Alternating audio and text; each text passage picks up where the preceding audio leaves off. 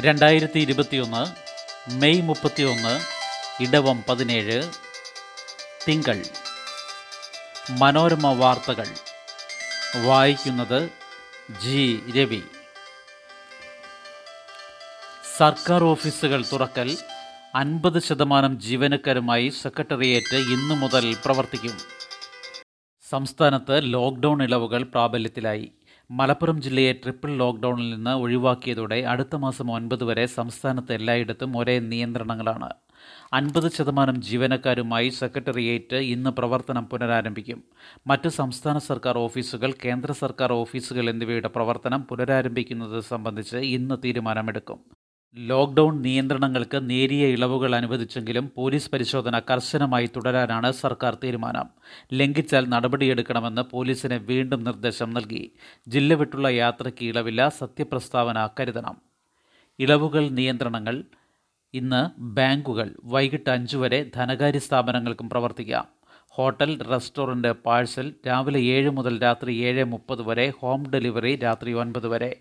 അവശ്യ ഭക്ഷ്യ സാധനങ്ങൾ വിൽക്കുന്ന കടകൾ രാവിലെ ഏഴ് മുതൽ രാത്രി ഏഴ് മുപ്പത് വരെ. പാഠപുസ്തകം വിവാഹ ആവശ്യത്തിനുള്ള കടകൾ സ്വർണം ചെരുപ്പ് എന്നിവ വിൽക്കുന്ന കടകൾ വൈകിട്ട് അഞ്ചു വരെ. കാർഷിക സേവനങ്ങൾ നൽകുന്ന കേന്ദ്രങ്ങൾ കാർഷിക അനുബന്ധ യന്ത്രോപകരണങ്ങൾ വിൽക്കുന്ന സ്ഥാപനങ്ങൾ രാവിലെ ഏഴ് മുതൽ ഉച്ചയ്ക്ക് പന്ത്രണ്ട് വരെ. വളം കീടനാശിനി കടകൾ രാവിലെ ഏഴ് മുതൽ ഉച്ചയ്ക്ക് പതിനൊന്ന് വരെ. പോസ്റ്റ് ഓഫീസിൽ പണമടയ്ക്കാൻ ആർ ഡി കലക്ഷൻ ഏജന്റുമാർക്ക് ഇന്നു മാത്രം യാത്ര അനുമതി ഫ്രിഡ്ജ് നന്നാക്കുന്ന കടകൾ തുറക്കാം.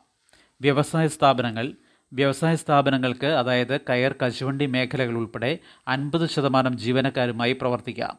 നേരത്തെ നിശ്ചയിച്ച വിവാഹങ്ങൾക്ക് കോവിഡ് പ്രോട്ടോകോൾ പാലിച്ച് ഇരുപത് പേർക്ക് പങ്കെടുക്കാം. മരണാനന്തര ചടങ്ങുകൾക്ക് ഇരുപത് പേർ മാത്രം.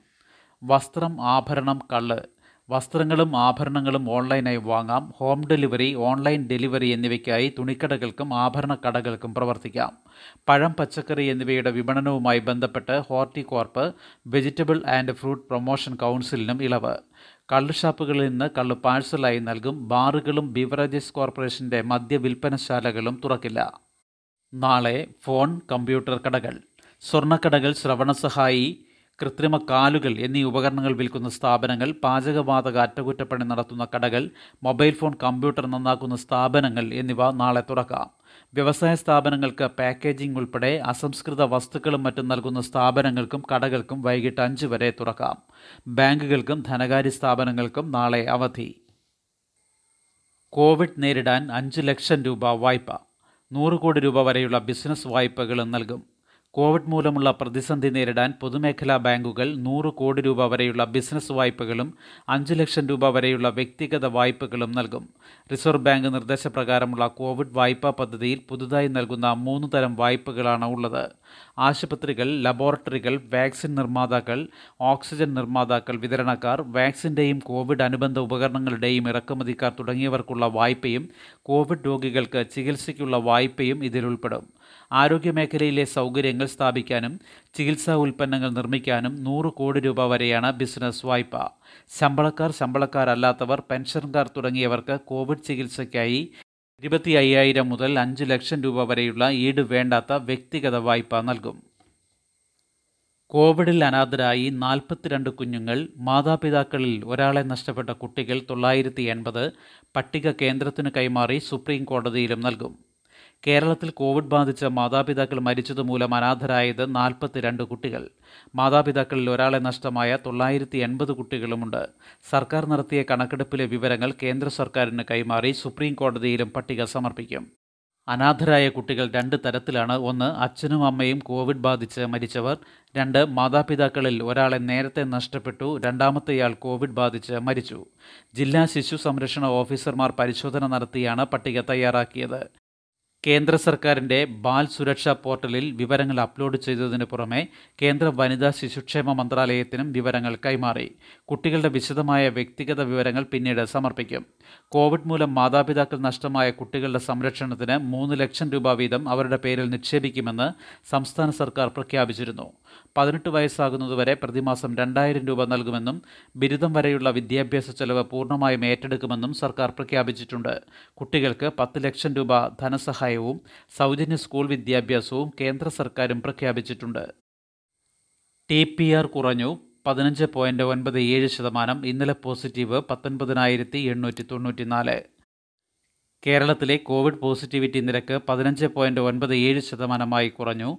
ഇന്നലെ പത്തൊൻപതിനായിരത്തി എണ്ണൂറ്റി തൊണ്ണൂറ്റി നാല് പേർക്ക് കോവിഡും നൂറ്റി എൺപത്തിയാറ് മരണവും സ്ഥിരീകരിച്ചു. എൺപത്തിനാല് ആരോഗ്യ പ്രവർത്തകർ കൂടി പോസിറ്റീവായി. ഇരുപത്തി ഒൻപതിനായിരത്തി പതിമൂന്ന് പേർ കോവിഡ് മുക്തി നേടി. ചികിത്സയിലുള്ളവരുടെ എണ്ണം രണ്ട് പോയിന്റ് രണ്ട് മൂന്ന് ലക്ഷമായി കുറഞ്ഞു. കേരളത്തിലാകെ കോവിഡ് മുക്തരുടെ എണ്ണം ഇരുപത്തിരണ്ട് പോയിന്റ് എട്ട് ഒന്ന് ലക്ഷമായി. നിലവിൽ എട്ട് പോയിന്റ് ഒന്ന് ഒൻപത് ലക്ഷം പേർ നിരീക്ഷണത്തിലുണ്ട്. കാലവർഷം എത്താൻ വൈകിയേക്കും. കേരളത്തിൽ കാലവർഷം തുടങ്ങുന്നത് വൈകുമെന്ന് കാലാവസ്ഥാ വകുപ്പ്. നാളെ മുതൽ തെക്ക് പടിഞ്ഞാറൻ കാറ്റ് ശക്തി ആർജിക്കുമെന്നും മൂന്നിന് കാലവർഷം തുടങ്ങുമെന്നുമാണ് പുതിയ അറിയിപ്പ്. കേരളത്തിൽ ഇന്ന് കാലവർഷം എത്തുമെന്നായിരുന്നു കേന്ദ്ര കാലാവസ്ഥാ വകുപ്പിന്റെ പ്രവചനം. കാസർഗോഡ് കണ്ണൂർ കോഴിക്കോട് തൃശൂർ എറണാകുളം ഇടുക്കി ആലപ്പുഴ ജില്ലകളിൽ ഇന്ന് ശക്തമായ മഴയ്ക്ക് സാധ്യതയുള്ളതിനാൽ യെല്ലോ അലർട്ട് പ്രഖ്യാപിച്ചു. നാളെ തൃശൂർ എറണാകുളം ഇടുക്കി കോട്ടയം ആലപ്പുഴ പത്തനംതിട്ട ജില്ലകളിൽ യെല്ലോ അലർട്ടുണ്ട് കേരള തീരത്ത് ശക്തമായ കാറ്റിന് സാധ്യതയുള്ളതിനാൽ ഇന്നും നാളെയും മത്സ്യബന്ധനത്തിന് പോകരുതെന്നും മുന്നറിയിപ്പുണ്ട്.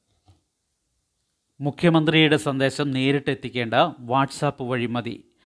ഒന്നാം ക്ലാസ്സിൽ ചേരുന്ന വിദ്യാർത്ഥികളുടെ വീട്ടിൽ മുഖ്യമന്ത്രിയുടെ സന്ദേശം അധ്യാപകർ നേരിട്ട് എത്തിക്കേണ്ടതില്ലെന്നും വാട്സാപ്പ് വഴി വിദ്യാർത്ഥികളുടെ രക്ഷിതാക്കൾക്ക് എത്തിച്ചാൽ മതിയെന്നും തിരുത്തിയ ഉത്തരവ് ഉടൻ പുറത്തിറങ്ങുമെന്നും മന്ത്രി വി. ശിവൻകുട്ടി പറഞ്ഞു.